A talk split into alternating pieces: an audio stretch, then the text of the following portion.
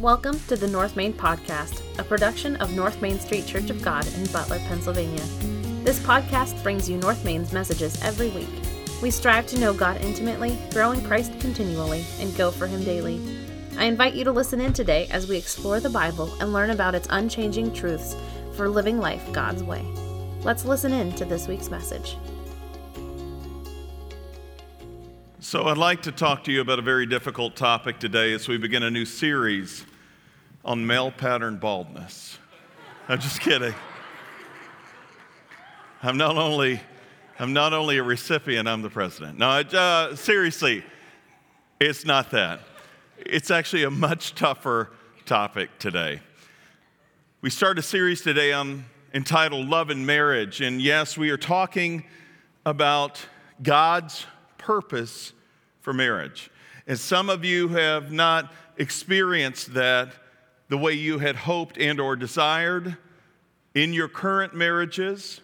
Some of you have come through divorces that are messy and ugly. Some of you have come through breakups and relationships prior to marriages that are messy and ugly. And so you ask, uh, several people have been asking, I don't fit the stereotype of what it seems that the subject matter is going to be on. Why should I go to a class on marriage? Why should I do this? Why should I do that with regard to this subject matter? Because it is the oldest ceremony known to mankind, ordained by God for a very special and specific purpose. And I want to talk about it in a way that I had really not anticipated talking about this several months ago. I knew we needed to come into the fall programming focusing on the family, focusing on marriage and healthy families, focusing on parenting. Next month, we're going to be looking at dysfunctional families of the Bible and try to learn from their mistakes as well as from the way God used them through those mistakes. But I, changed my mind on this series months ago. Can I be honest? Can I confess something? I hate marriage books. I do. I, I, I, have a ton of them on my shelves. I've read a multitude of marriage books, marriage gurus, relationship gurus. Most of them leave me with a pit in my stomach. And it's because I think they deal with symptoms more than the core issues of what's broken in relationships. And so you won't hear me often recommending books on marriage. I want you to go to God's Word because that's the basis for where this relationship started in the first place. But as I was planning and preparing for this message, for these message series, I thought as a culture, we have completely forgotten the basics. No, we've rejected the basics. And we've actually raised up a generation and are raising up generations without even any core basics and fundamentals on what healthy relationships are to even look like. We don't even have a semblance of that in our society today. I, I started noticing a trend several years ago, actually, probably well over a decade ago. Um, where programming was you just shack up with somebody. That's how you do it. You try it on, you kick the tires on the relationship first in every way before you get into a really committed relationship. Because if it doesn't work out, you don't want to have to go through a messy divorce. You know, one of the reasons divorce rates are going down in our culture is because people aren't getting married, they're just living together anymore.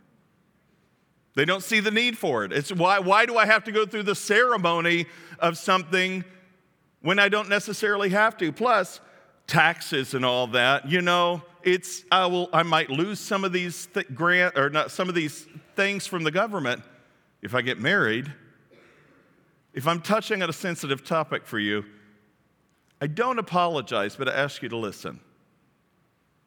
And I know the name of this sermon today is going to probably unpack some difficult things. Because today, our sermon title is Male and Female. I never thought in my wildest dreams that I would ever have to do a sermon on the distinctives of male and female. One of those things that I thought was a given throughout the course of my time in ministry, even in my education through uh, the ministry Bible school where I went to get my undergrad and the seminary where I went, it was, it was never an issue. But we've come to a day and age where, from our pulpits, we don't need to get preachy, but we need to teach the truth of God's word in a way that's clear, logical, and understandable not to crush or hurt anybody's feelings, but to truly see what was God's original intent. And before we get to any relational aspect of healthy relationships, we have to define who marriage is between. And that's not a safe topic to talk on today, especially in a public setting like this, especially when it's being broadcast on TV, especially when it's live streamed on our social media platforms. So I don't know where this will land out there. I'm not even sure where it might even land in here today. But before you get your dander up and the hair on your neck raised like a dog ready to pounce, hear me out because this is important. G.K. Beale, in his book, We Become What We Worship, writes this when my two daughters, Hannah and Nancy, were about two or three years old, I noticed how they imitated and reflected my wife and me. They cooked, they fed, they disciplined their animals and dolls, their play animals, just the way my wife cooked, fed, and disciplined them. They gave play medicine to their dolls just the way we gave them medicine when they were sick. Our daughters also prayed with their stuffed animals and dolls the way we prayed with them before bedtimes and at meal times. They talked on their toy phones with some the same kind of Texas accent that my wife uses when she talks on the phone. It was amazing, he writes. Most people, I'm sure, have seen this with children, but children only begin what we continue to do as adults. We imitate, don't we? We reflect sometimes consciously, sometimes unconsciously, the things and the groups and the people we are around most often. It's more comfortable to fit in than to run against the grain, isn't it? And so we become imitators of that which is around us because it's easier for us to adapt to situations when we fit in. Most people, he goes on to write, can think back to junior high, high school, or even college when they were in a group and to one degree or another, whether consciously or unconsciously, they ended up reflecting or resembling that peer group. Can you relate? Yeah? I was one of those oddballs that didn't fit in, believe it or not. It's not hard to believe, I'm sure. I know it's hard to believe, isn't it, Bill? I'll be honest with you. The only way I fit in is I can make people laugh. I know it's a stretch. I've gone into the dad joke arena now, and that doesn't usually work at all. People are laughing at you more than with you in that regard. Right? So, but I remember uh, that's my senior year. I was, my superlative was class clown. And I wore that with pride because I could hang out with the jocks and I could hang out with the punk, I was 80s, early 90s kid. I could hang out with the punk rockers. I could hang out with, you know, any group of people because I was like a chameleon in that regard. They liked having me around because I could make them laugh, right? Even the bullies, do something to make me laugh, you know, and, and then I would not get beat up. And so, and I never got in a fight because I could always make people laugh. At least I thought I could. But some of you understand what it's like to acclimate to a certain group. Maybe you gravitate toward a certain group because it feels more comfortable to your personality type, the way you were raised, or what you experience. And so you imitate that even more when you're around a group of people that seem to reflect the same values and ideas that you do. He goes on to say members of the group may have worn polo shirts. it's dating this guy, right? I remember when polo shirts were in and they were expensive back in the day, and you'd wear these, uh, you know, collared polo shirts if you were a prep, right? But that was the thing to do. It had, this, had to have the right logo on it. It couldn't have been a knockoff. And you'd wear the same color sometimes. Your group might even have a color that you would wear of those polo shirts. Others may have been in a group that was very athletic, you know, the jocks. And in order to be accepted and to fit into that group, you had to walk and talk and move and at least show some athletic prowess to be able to accept, be accepted in that group. And still, unfortunately, others ran with, in my day and age, we called them the druggies, uh, the ones that hung out in the bathroom, smoked, and, you know, all that stuff. And I wasn't a part of that crowd. Like I said, I could acclimate to different crowds, but I could never really absorb into a crowd. In some way, I was a bit of an outcast myself. And some of people say, well, you use humor to mask your insecurities. Guilty. He goes on to write, all of us, even adults, reflect what we are around. We think we grow out of that in middle school and high school, and we leave that behind for the real world but we just, we just morph into the same realities that we had when we were in, excuse me, high school, college, or middle school. It's just a different group in a workplace, or a different group at the ball field, or a different group here or there, maybe even a different group at your local church assembly. He goes on to write these contemporary examples follow a very ancient pattern that had its roots in the beginning of history. Genesis 1, God created humans to be image bearing people. Did you know that? We were actually created to reflect an image. Do you know what image that was? God's. But what happens in Genesis 3 when the fall occurs and sin enters the world? The image becomes distorted we then begin to reflect the image of that which we worship, whether it's ourselves, our proclivities to certain temptations or sins. What is it that you reflect? Do you reflect a model of success that says, I have to work and work and work to show myself approved in the secular world? Or maybe it's, it's I've got to keep up with the Joneses. And if your last name is Jones, that's just a figure of speech. I'm not calling you out. Okay? But I've got to, I've got to wear the same clothes, drive the same vehicles. If I'm going to fit into this context in this work environment or rise to the occasion of success in the corporate ladder there, then I have to drive the part, smell the part, look the part, eat the part in order to even be looked at. You become and you reflect that which you worship. But as image bearers of God, we were always created to reflect the image of God and not the image of us. And you say that sounds really selfish. God is a selfish, mean, vindictive, and hateful God. We're told we're not supposed to be selfish, but he can be. Well, let's look at the contrast. Are you holy, perfect, righteous, and you do everything right all the time in every way? No, you do not.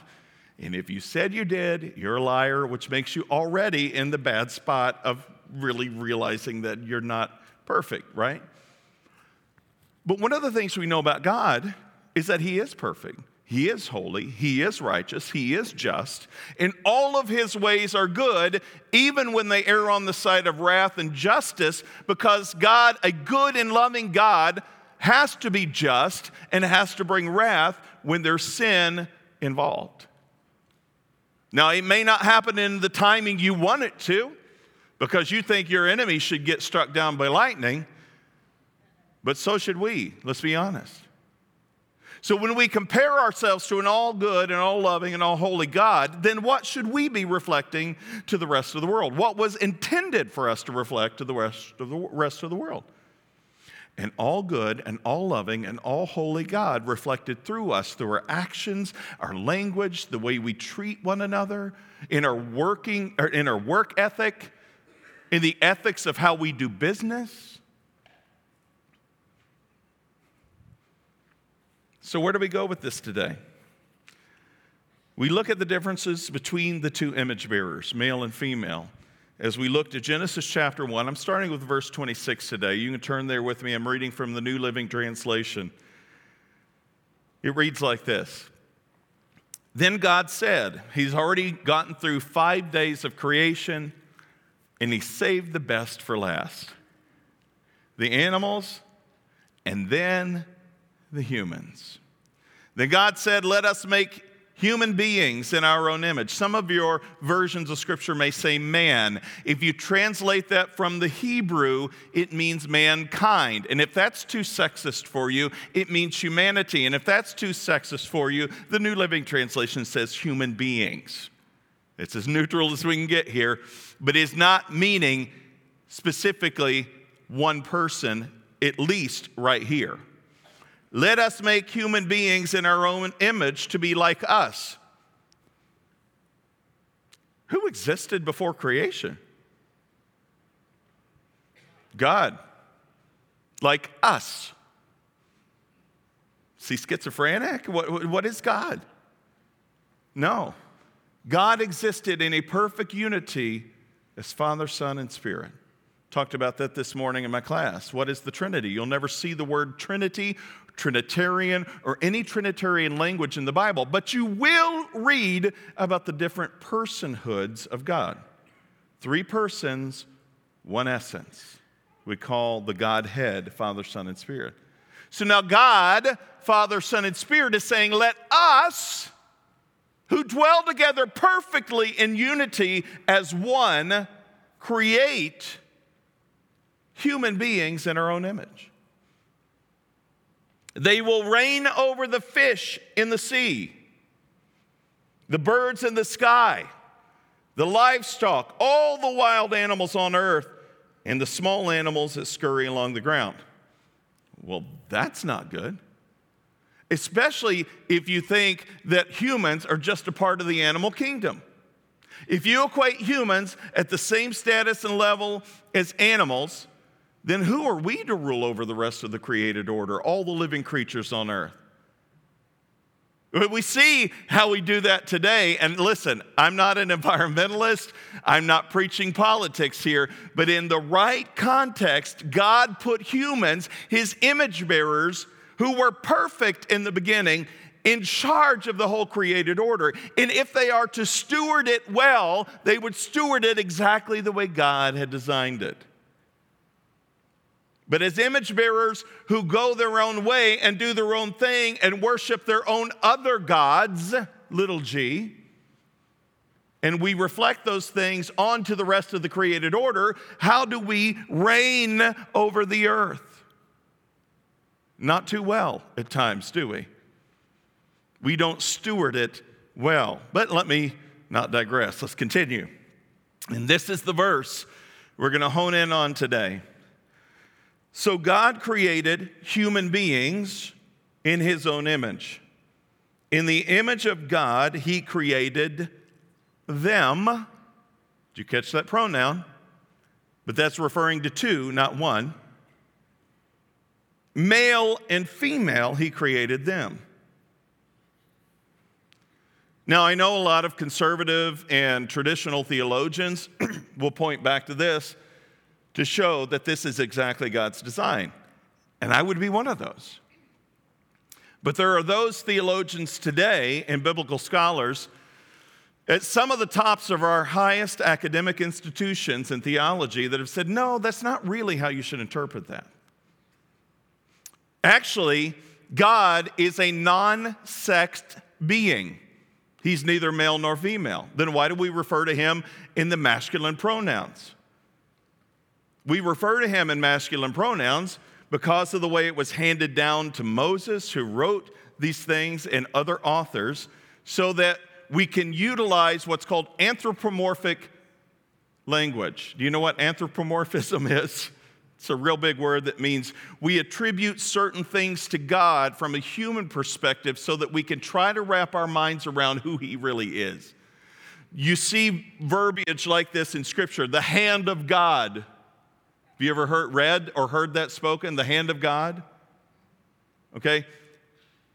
Does God have hands? It's a good question. If He is a spiritual being, we cannot confine Him to a physical expression of himself like a body, except in Christ when he did. And you get to Philippians chapter 2, you actually read in Philippians 2 where Paul is talking about how God became human.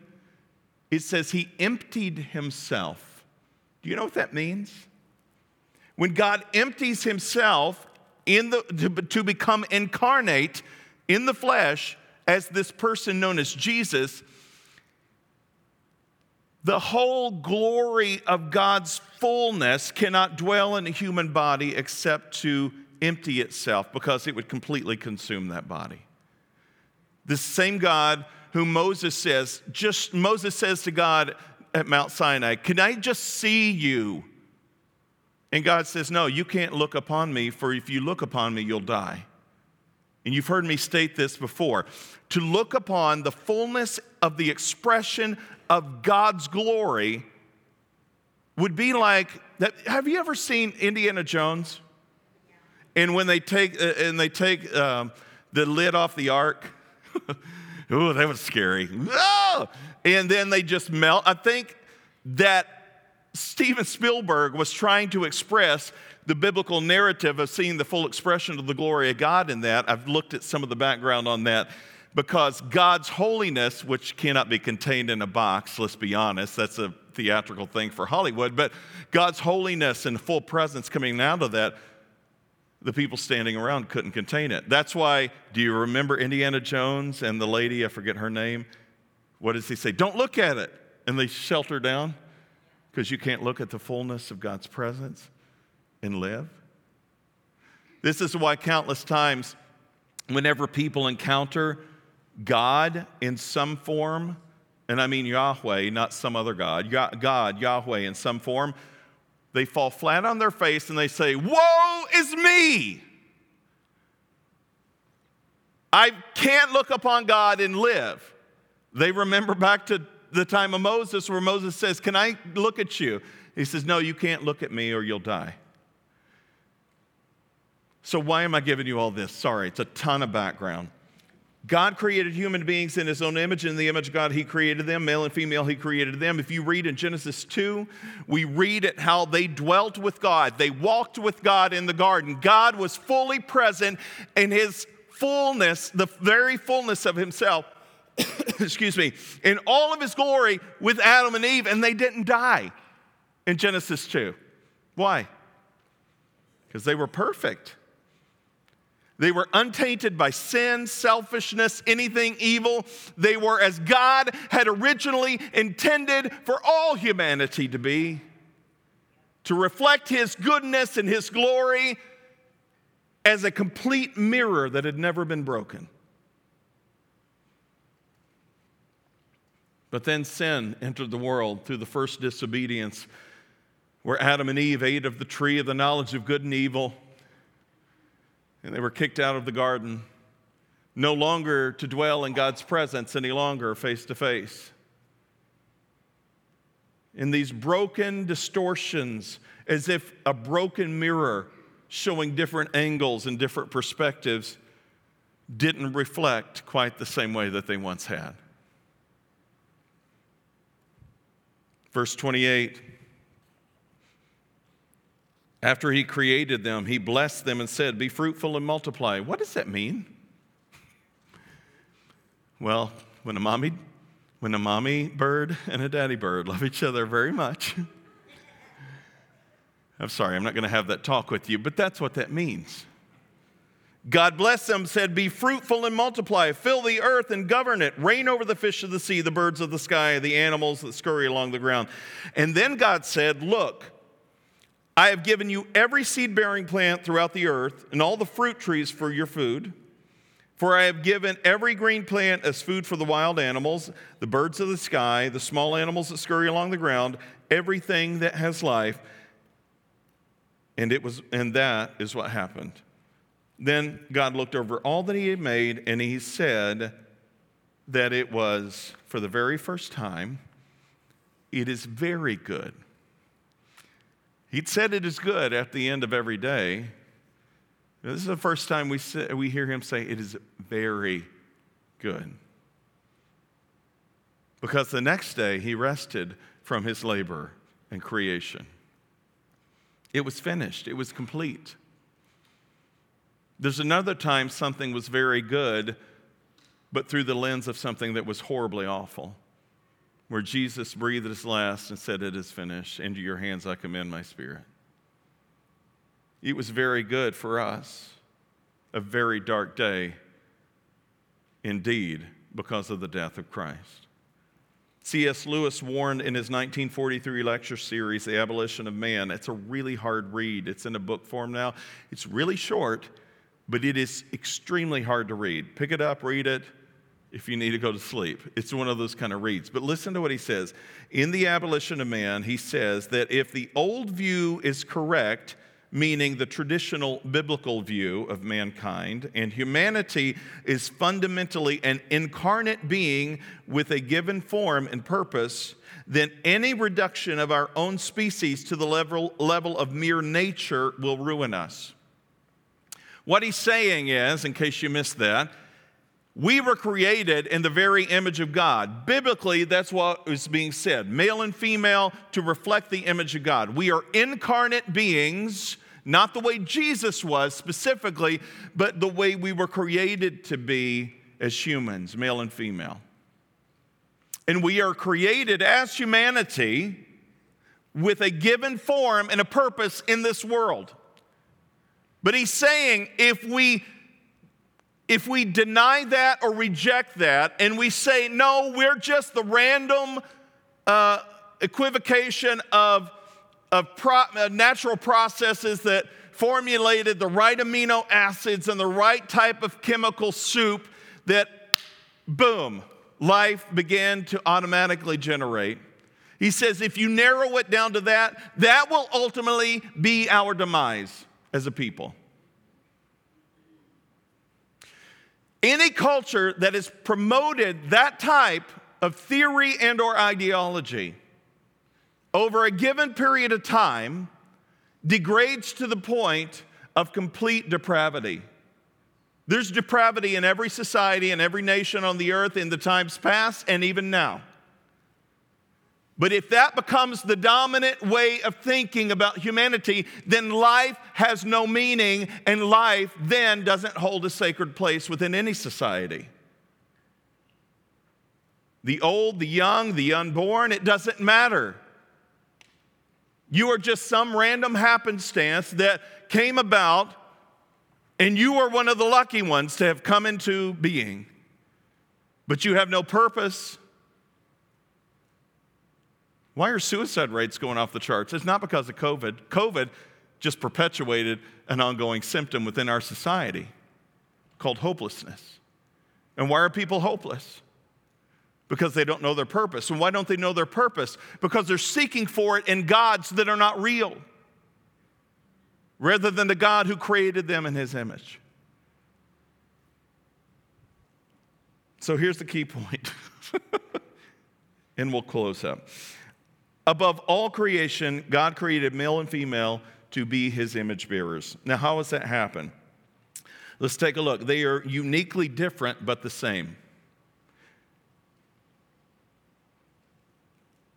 How are they uniquely different but the same? So, how did God create humans? You remember the first human created? We really get, so this is the creation story or the creation account, I should say, Genesis 1.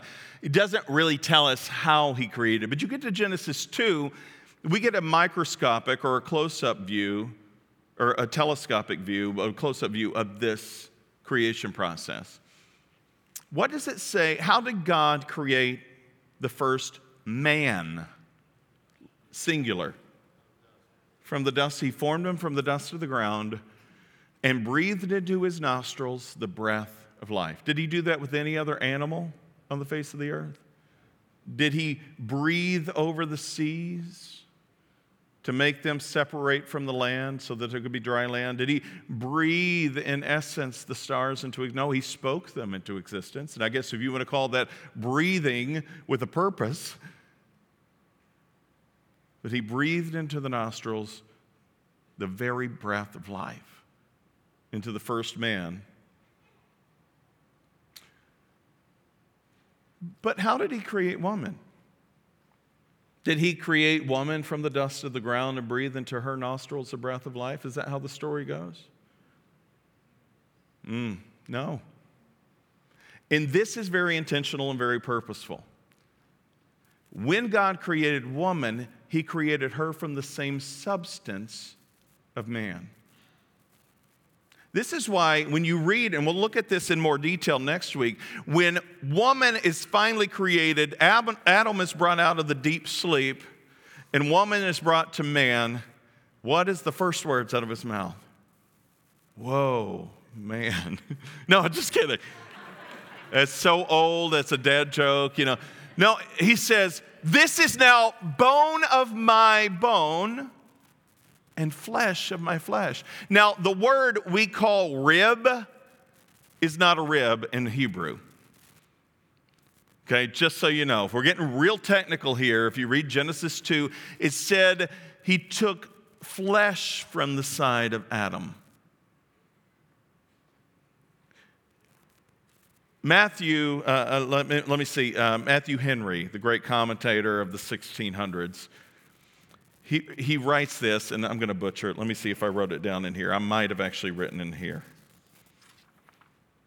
Yes, it's in the second point, but I'll, I'll get to that. Let me see. He says, The woman was made from the rib out of the side of Adam, not made out of his head to rule over him, or his feet to be trampled upon by him, but out of his side to be equal with him, under his arm to protect him, and near his heart to be loved by him. They are of the same substance. They are created together.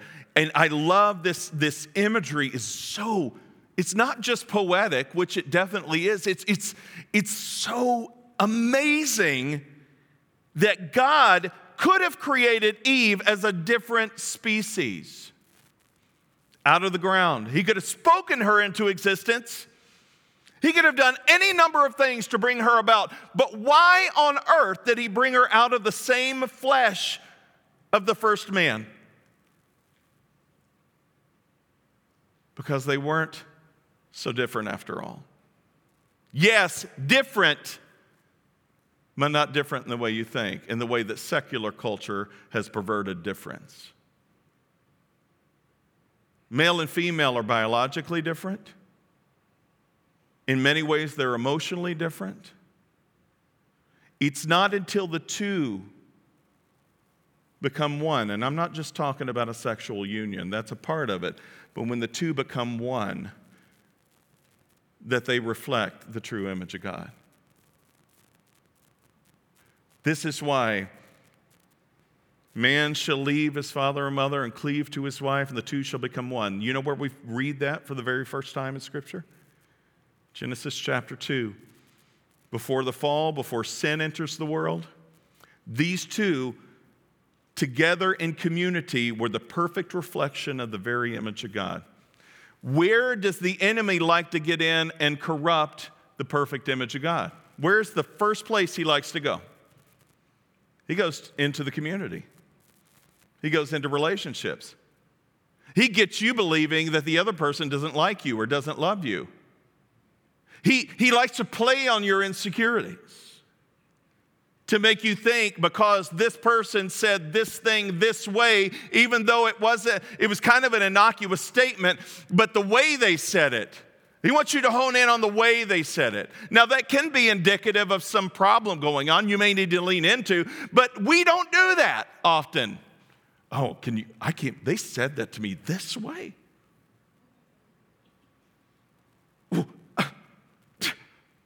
Well, my. And we get really upset. And then what's the next thing we do? We start to manifest realities in our mind that aren't realities at all. Why are they angry with me? What did I do? Well, I'll tell you what, I have reason to be angry with them. They didn't do this or this. Or if they had done this, then I would be okay with them. But, and we start to create a scenario. See, the enemy loves to create scenarios. Go all the way back to Genesis 3, which we will look at in the third week. What does the enemy do? What does the serpent do? Did God really say that if you eat of the fruit of the trees within the garden that you'll die? Did he? Is that what he said? Well, the first woman, Eve, no, no, no, no, no. It's just the tree of the knowledge of good and evil. We can't eat it or touch it. We'll die. Okay? So, what is, what is the enemy trying to do in that scenario? He's trying to divide and conquer, just with the subtlety and a tweak of the truth. It was one of the trees, but not all of the trees, right? Eh, are you guys with me? Okay, am I, am I I'm just making sure we're still on the same course here. I, I don't want to lose you here. What does the enemy do? He, he comes to the woman and tries to ruin her relationship with God. He, he's trying to get her to doubt what God really said because who did God speak to first about the prohibition and warning about the tree of the knowledge of good and evil? It wasn't Eve, it was before she was created. It was to Adam. So he comes to the one who didn't truly hear directly from God to ask her this question. And then what happens? She corrects him and said, No, no, no, it's a tree of the knowledge of good and evil. We don't eat it or touch it. Well, Adam had probably given the prohibition don't even touch it, okay? Let's not even get that close to it. Because God didn't say if you touch it, you'll die. He said if you eat of it, you'll die. Okay? And then what's the serpent do? Oh, no. You won't die. See, the reality is your eyes will be open to the reality of truth. You'll know good and evil. You'll be more like God if you partake of this. Oh, really? Okay.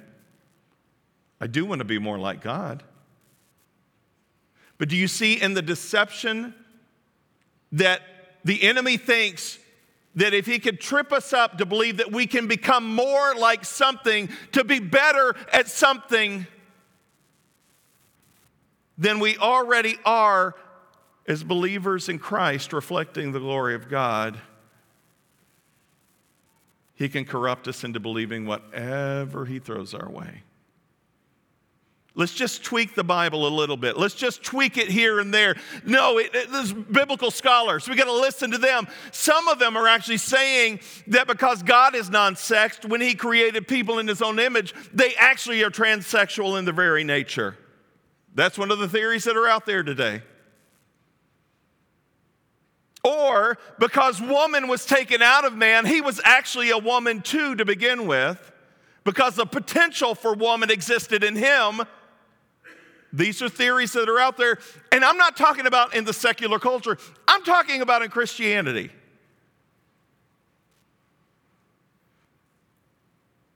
No, they were created very differently, but from the same substance.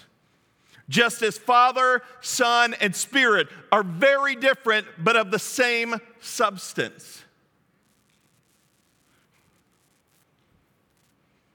Listen to what Phyllis Trible, she's a biblical scholar. Don't know that I agree with everything she writes, so don't go out and say, I'm a Phyllis Trible fan.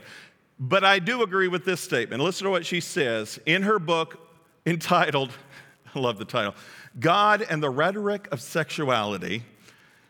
She explains that the shift from singular pronouns in verse 27 shows that ha Adam, which is the actual Hebrew word for Adam, Ha Adam is not one singular creature who is both male and female. Do you catch what he's saying? Is not one singular creature who is both male and female, like a asexual creature. Okay? Is not one singular creature who is both male and female, but rather two creatures, one male and one female. This emphasis is reinforced in the proposal of God that immediately precedes verse 27. There's the plural verb, let them have dominion. It refers back to the singular word, Adam. And God said, Let us make humankind, Ha Adam, in our own image. Adam, which we ascribe to the name of the first male, is actually also a word interchangeable with humanity in our own image, after our likeness, and let them have dominion. See, these shifts, she says, from singular to plural, disallow any androgynous interpretation of Ha Adam, as if Adam was male and female before God separated the two. That's not at all what it states. That's not at all the intention or meaning behind the writing in Genesis 26 and 27. When God formed woman from the substance or the side of man, from the flesh of man, he created a completely different creature of the same substance who would, in essence, complete him. It's like the opposite side. It's like if you break a vase and it somehow breaks completely in one piece, not shatters into a million pieces, but one piece down the middle, you have half of the whole. This is why God says for the very first time in Scripture in Genesis 2, when everything is perfect, that something is not good. Why is that? It's not good for man to be alone. We'll talk more about that next week, but suffice it to say, how was man alone when he had the fullness of God in his very presence? Theologian David Atkinson writes the God we have come to know and worship in Jesus Christ through the Holy Spirit is a trinity of persons in whom loving creativity and personal communion, communion belong together. God is being, capital B, being in communion. This means that personal communion in love between persons is what the image of God is primarily about. Jesus is the image of God in this world because he is in a relationship of loving communion with his Father. What did Jesus constantly say? I don't do my own will, but the will of him who sent me. Who is that? The Father. But then in other instances, he would say, I and the Father are one. When you've seen me, you've seen the Father. He's not talking out of both sides of his mouth. He's actually relaying the magnificent truth of what the divine looks like. But we have finite minds of our own that cannot conceive of the fullness of the unity of the Godhead as one God we call Yahweh. We see him, and this is why in Mormonism and in Jehovah's Witness um, religion and several others, in Mormonism, there are three gods there's God the Father, there's Jesus Christ, there's the Holy Spirit. All equal, but separate. Je- I'm really oversimplifying this, and somebody can correct me on this if I'm wrong, but I've read some of this stuff. Jehovah's Witness is God the Father is the top of the hierarchy. Then you take a step down in, in kind of authority, and then you have Jesus, who isn't really on the equality with God because he said that, right? Or that's what Paul says in 2. So we take him down a notch, and then the Holy Spirit is down one more notch. So it's almost a degradation after degradation. So they aren't equal, but they are divine, just less divine as you go down the steps. But in Orthodox Christianity, from Catholicism to Protestantism to even Orthodox, uh, the Eastern Orthodox religions, God is one. Father, Son, and Spirit. He cannot be separated in essence, but exists in three persons who play a part in that oneness together. This is why the Trinity seems so paradoxical and so hard, because it forces you to put on your thinking caps and really go deep. This is why husband and wife Male and female were created to be in union together, and it's in the union together, not just physically, but in every way physically, spiritually, mentally, emotionally. They then reflect that beautiful reflection of the image of God. Marriages are struggling. What do you think that is?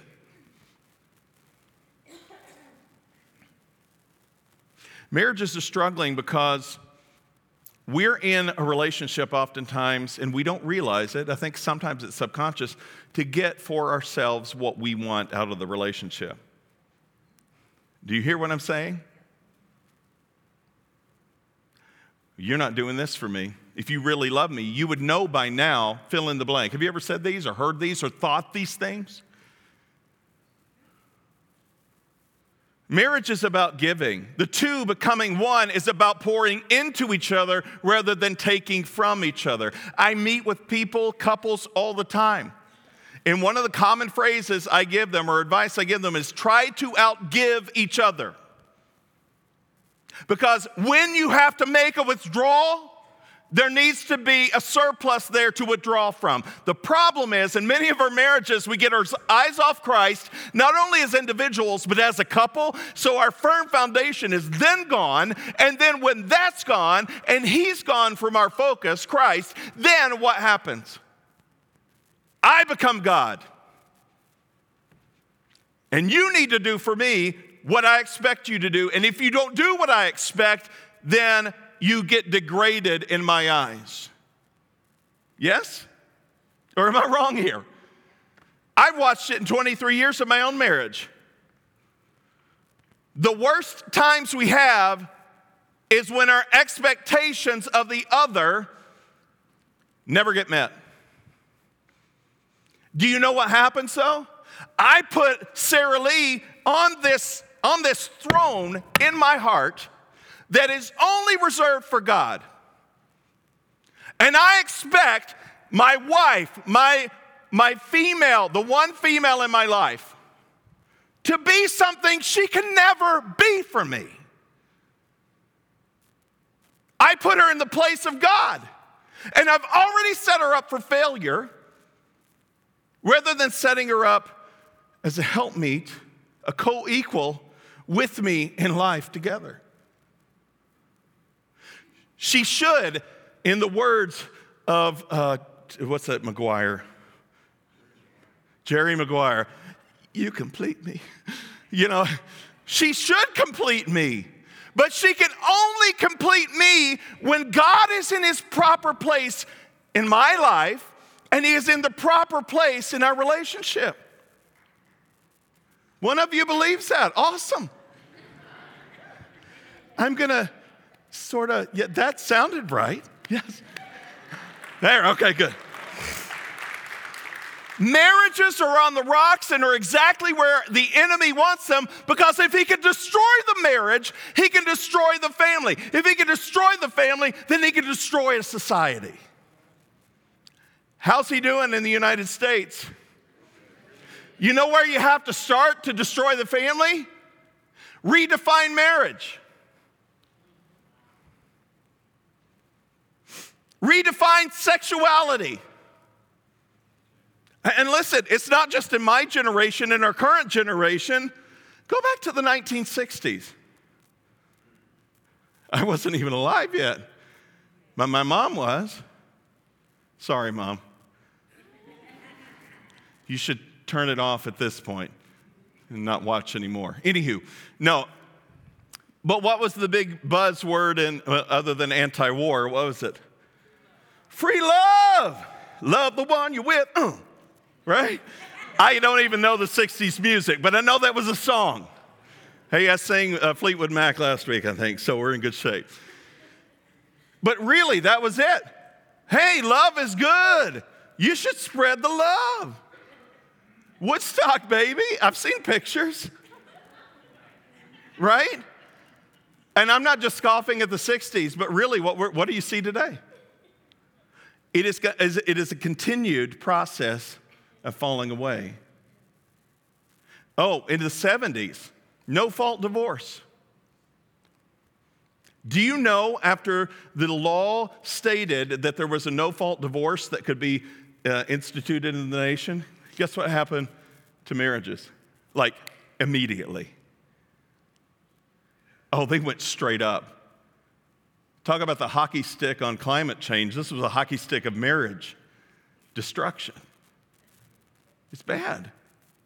No fault divorce. All right, well, you're not at fault, you're not in fault. You can just part ways amicably. And you take this stuff, you take this stuff, you take the kids on this week, you take the kids on this week. Or no, I'm fighting for the kids. You will never see the kid. No, you'll never see. What's the enemy do? Steal, kill, and destroy.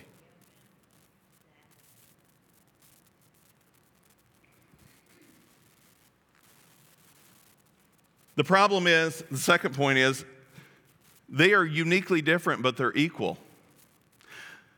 Do you know what Jesus says? Jesus has this encounter with James and John and John's mother, James and John's mother. You remember they were called the Sons of Thunder because they rode motorcycles? They did. They had, they had donkeys in those days. They were not hogs, not hogs, just donkeys. But seriously, that's not in the Bible. But in Matthew 20, 20, chapter 20, James and John, in one of the gospel writers, they say James and John came vying for position when Jesus gets to his kingdom in heaven. Can one of us sit on your right, one of us sit on your left? But in, in Matthew's gospel, Matthew states that they sent their mama, which is a sermon in and of itself. Hey, mama, will you go talk to Jesus for us? Pretty please. And so she does, like any good mama would do. I'm going to go talk to Jesus. Can you let one of my sons sit on your right and the other one sit on your left when you come into your kingdom? You know, you're sitting in, in your throne of glory, but can they have a lesser throne next to you? Verse 24 of chapter 20 of Matthew When the 10 other disciples heard what James and John asked, they were indignant. I had to look up indignant again just to remind myself. They were not happy. Like, are you serious? What about the 10 of us? See, they weren't looking at it from a, you should never ask that question because it's not a right question to ask, and nobody should ever be vying for a position or jockeying. But no, they were ticked off because, well, we should get the chance too. Their minds were not on the things of God either. But why were they indignant? Just because that. But, but Jesus called them all together. He said, This is a great teaching moment. Here's what we're going to do. Come on, guys, gather around. Okay, here's what we're going to do. Listen to me, and I'll give you some truth. You know that the rulers in this world lord it over their people. And the officials flaunt their, their authority over those under them. Do you know what he's saying? You don't have to go far other than to read the news channels. I don't care if it's CNN, MSNBC, Fox News. What do the leaders of our culture do?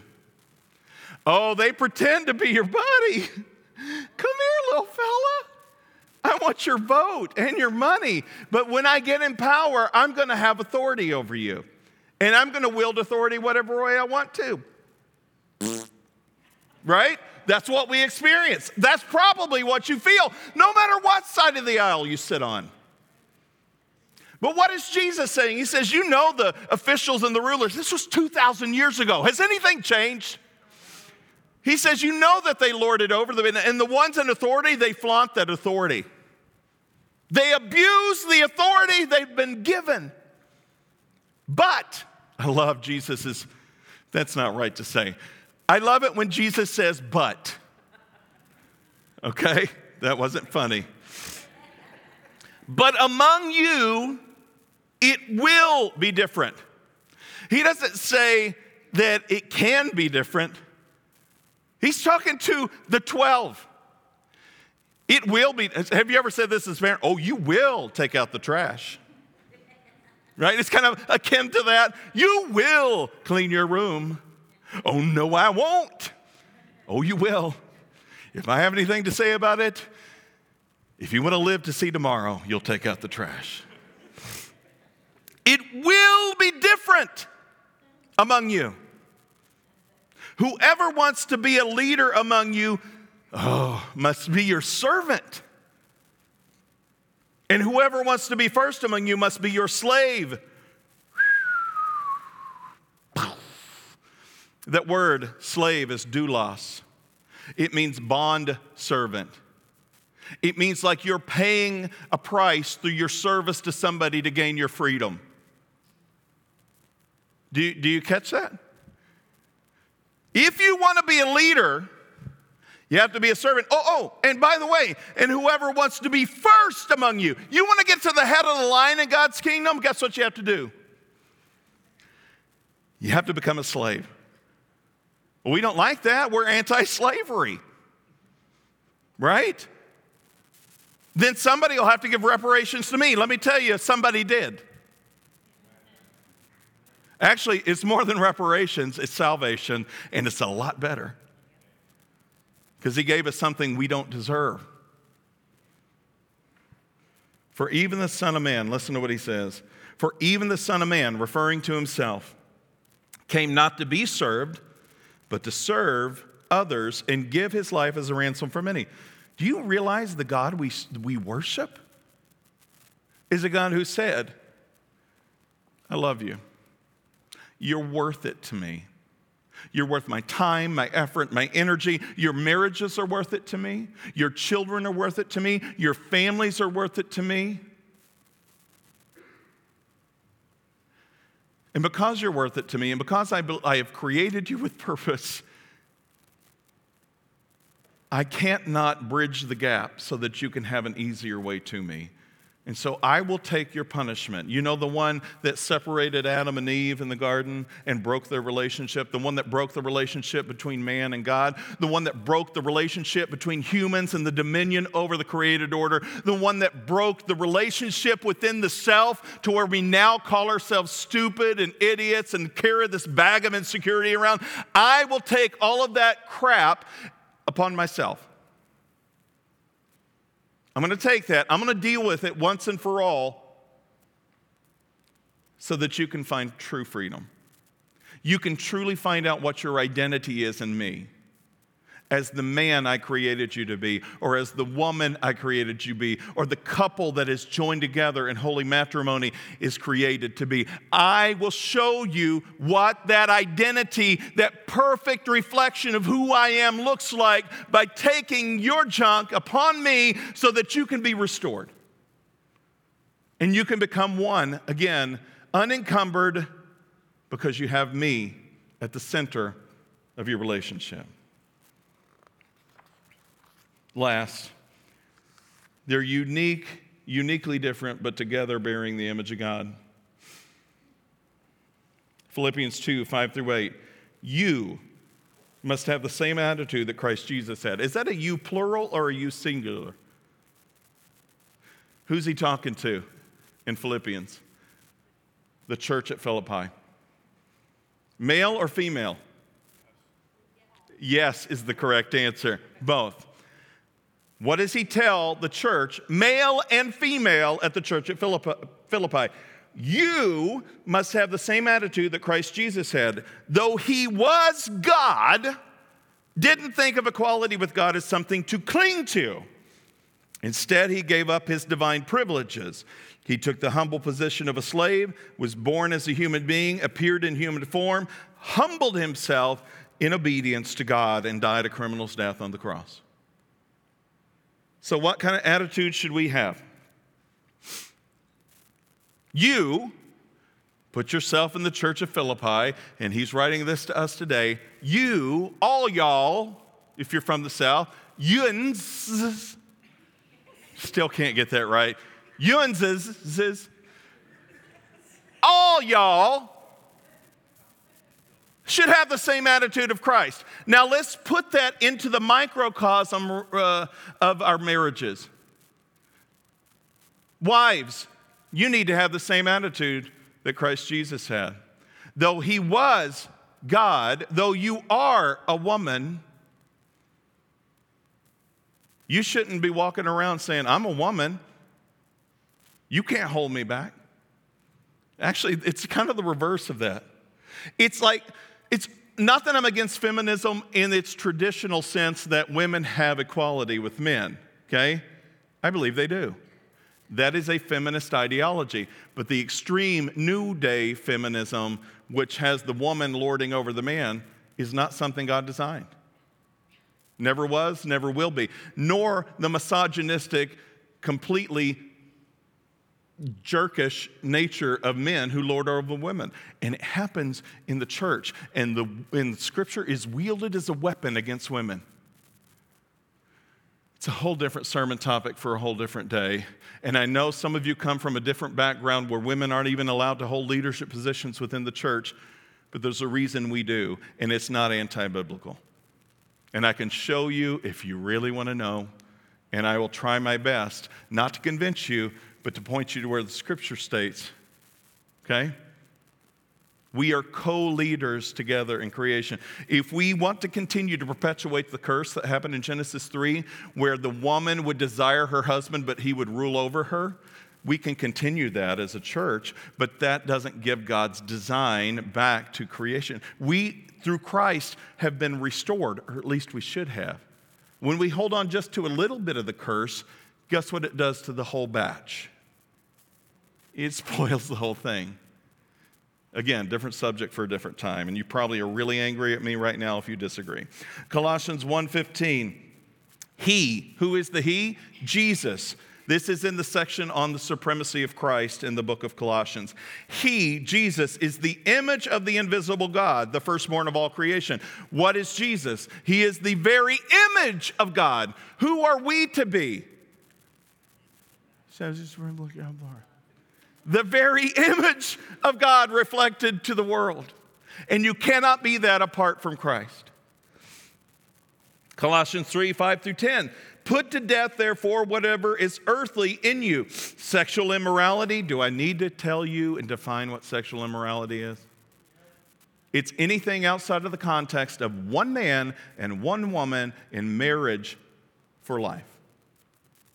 That's what sexual immorality is. Simply put, I don't need to go on a rampage talking about all the different types. Suffice it to say, again, it's the marital union together between one man and one woman. Anything outside of that context sexually is sexual immorality. He says, You need to put that to death. You need to put sexual immorality to death, impurity, passion, passion in a bad way, evil desire, covetousness, which is idolatry. On account of these things, the wrath of God is coming. Do you know what he's talking about there? He said there's a final judgment coming to separate the sheep from the goats, the wheat from the chaff. And on that final day, there will be a delineation. Whereas we are together now in this world, functioning as best we can.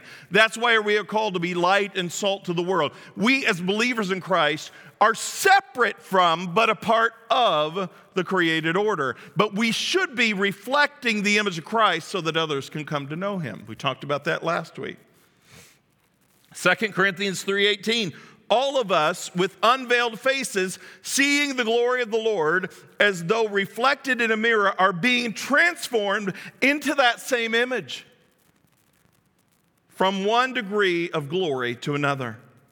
For this comes from the Lord, the Spirit. He's reflecting on an image or reminding us of an image where Moses is on top of Mount Sinai. You remember earlier I said Moses wasn't allowed to see God face to face because he would die. But what did God allow him to see? After God had passed by, the full essence of God's glory had passed by the cleft of that rock. Moses saw the after effect, almost the residue of God's glory. And when he came off the mountain down to the people again who were in the valley, he didn't realize it because he didn't say, Oh, my hair's bright and so is my face. He was glowing. He was radiating the glory of God through his own presence because he had been with the Lord. Oh, that's a whole different sermon, too. I'm, I'm catching a sermon right there. How many of us reflect that same kind of goal? That's what Paul's talking about in Second Corinthians. And it scared the people so bad. When you are in the full presence of God, no, when you're in the residue of God's presence, it freaks people out. We have yet to experience the residue of the glory of God. Because I guarantee you, when that happens, there will be transformation like you've never seen.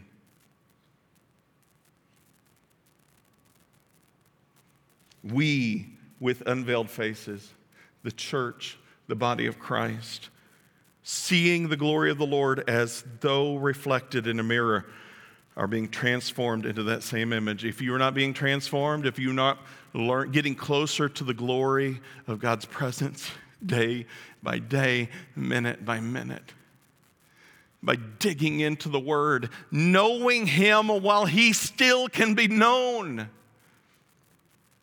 If you're not praying, and I'm not talking about, Lord, thank you for this food, bless it to the nourishment of my body, that's all right. But if that's the extent of your prayers, that shallow communication with God will get you nowhere.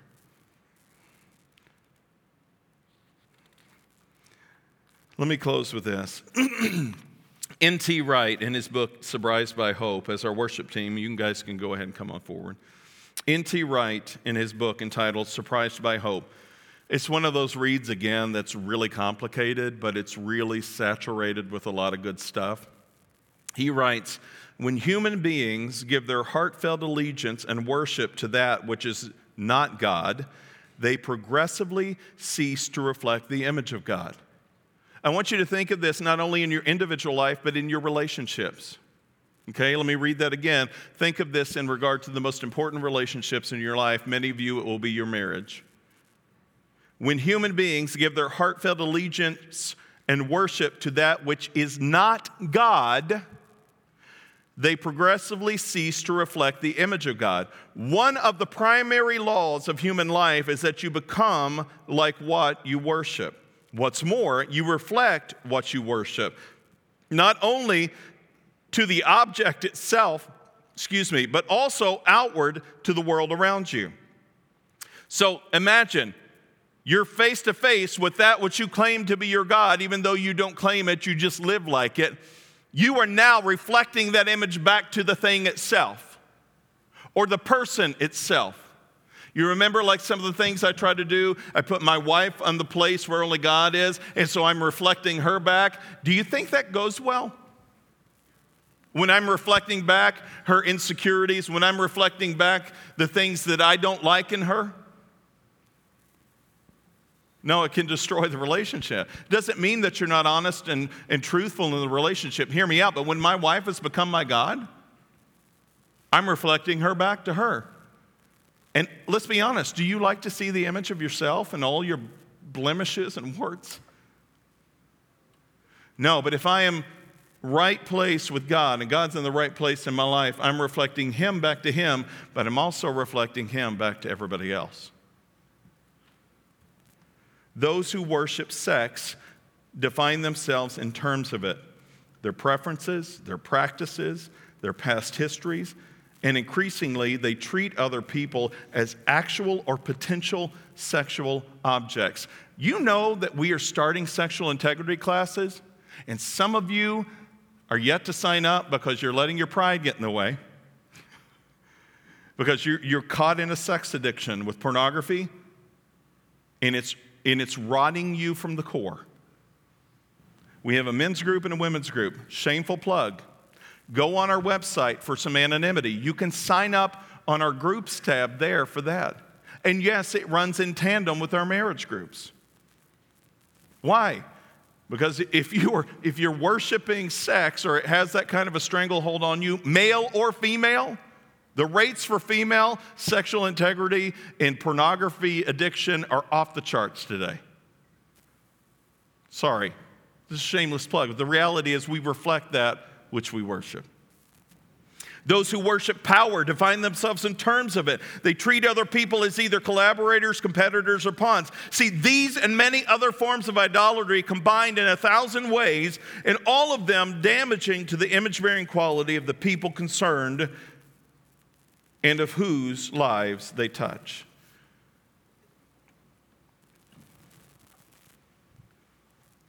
There's only male or female, no matter how hard or how much you believe it to be otherwise. If you're using God's word as the basis for truth, which I do in every area of life, and you have to err on whatever side, you may come down on, no, my truth is my truth. Then where is your truth in you rooted? Is it rooted in something that's good, perfect, and holy? Are you good, perfect, and holy?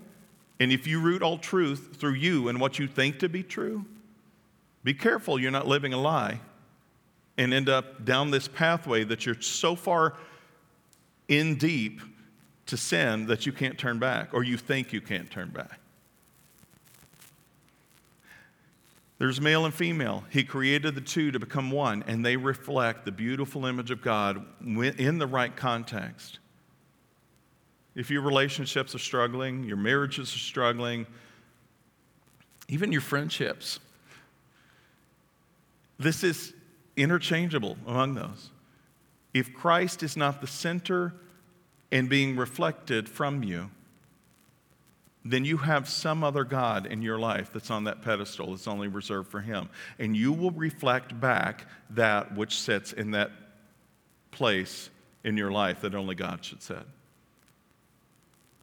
You will superimpose unrealistic expectations on others, on your marriages, and you will lord over each other, demanding from each other what neither one of you can give. Maybe it's time to think in terms of kingdom reality than earthly reality in our relationships. If you're struggling, we have classes, and the classes aren't going to fix you. I'll tell you that right up front. These classes, the weekend to remember we're promoting, they're not going to fix you. Only Christ can fix you. And you have to have a willingness, even the amount of a mustard seed willingness, to try to make this work. That if you don't even have that, what hope do you have? Father, you created us as relational beings. As you created the first male and the first female, and the two became one, you showed us the reality of what community was truly meant to be, what marriage was truly meant to be between one man and one woman. And God, since the fall, since the first sin into the world, we've been scrambling and fighting and clawing our way to have our own way, only to find out that wherever we get to that we consider the top is in vain. It's empty. We've tried to lord over others even though we won't admit it to ourselves, but that's what we've done. Because we demand our own way, we seek our own way, we want what we want, and we want it now. But God, we know that in your kingdom it is about a complete sacrifice and, and releasing ourselves to you 100%, not holding on to our lives, but letting go of them so that they might be saved. And yet we're holding on to the world and we're losing our soul. We're holding on to our pride and we're losing our soul. We're holding on to our temptations and our sins and we're losing our soul. And we're losing our marriages and our relationships. And the enemy has us exactly where he wants us, fighting against each other. Because when we fight against each other, we're not fighting against him. Lord, forgive us heal us, restore what's been broken, restore the years the locusts have eaten, and give us hope. In Jesus' name, amen. Thanks for joining us this week. Check back next week as we dig deeper and go further in our understanding of God's Word. Make sure to visit us on our website, www.northmaincog.org, where you can learn more about us. If you found value in today's message, we'd appreciate a rating on iTunes or if you'd simply tell a friend about the show, that would be helpful too. Donating to the ongoing ministry of North Main is easy. Just go to our website and click on the Give tab at the top of the screen. Thanks for listening. We look forward to you joining us again next week.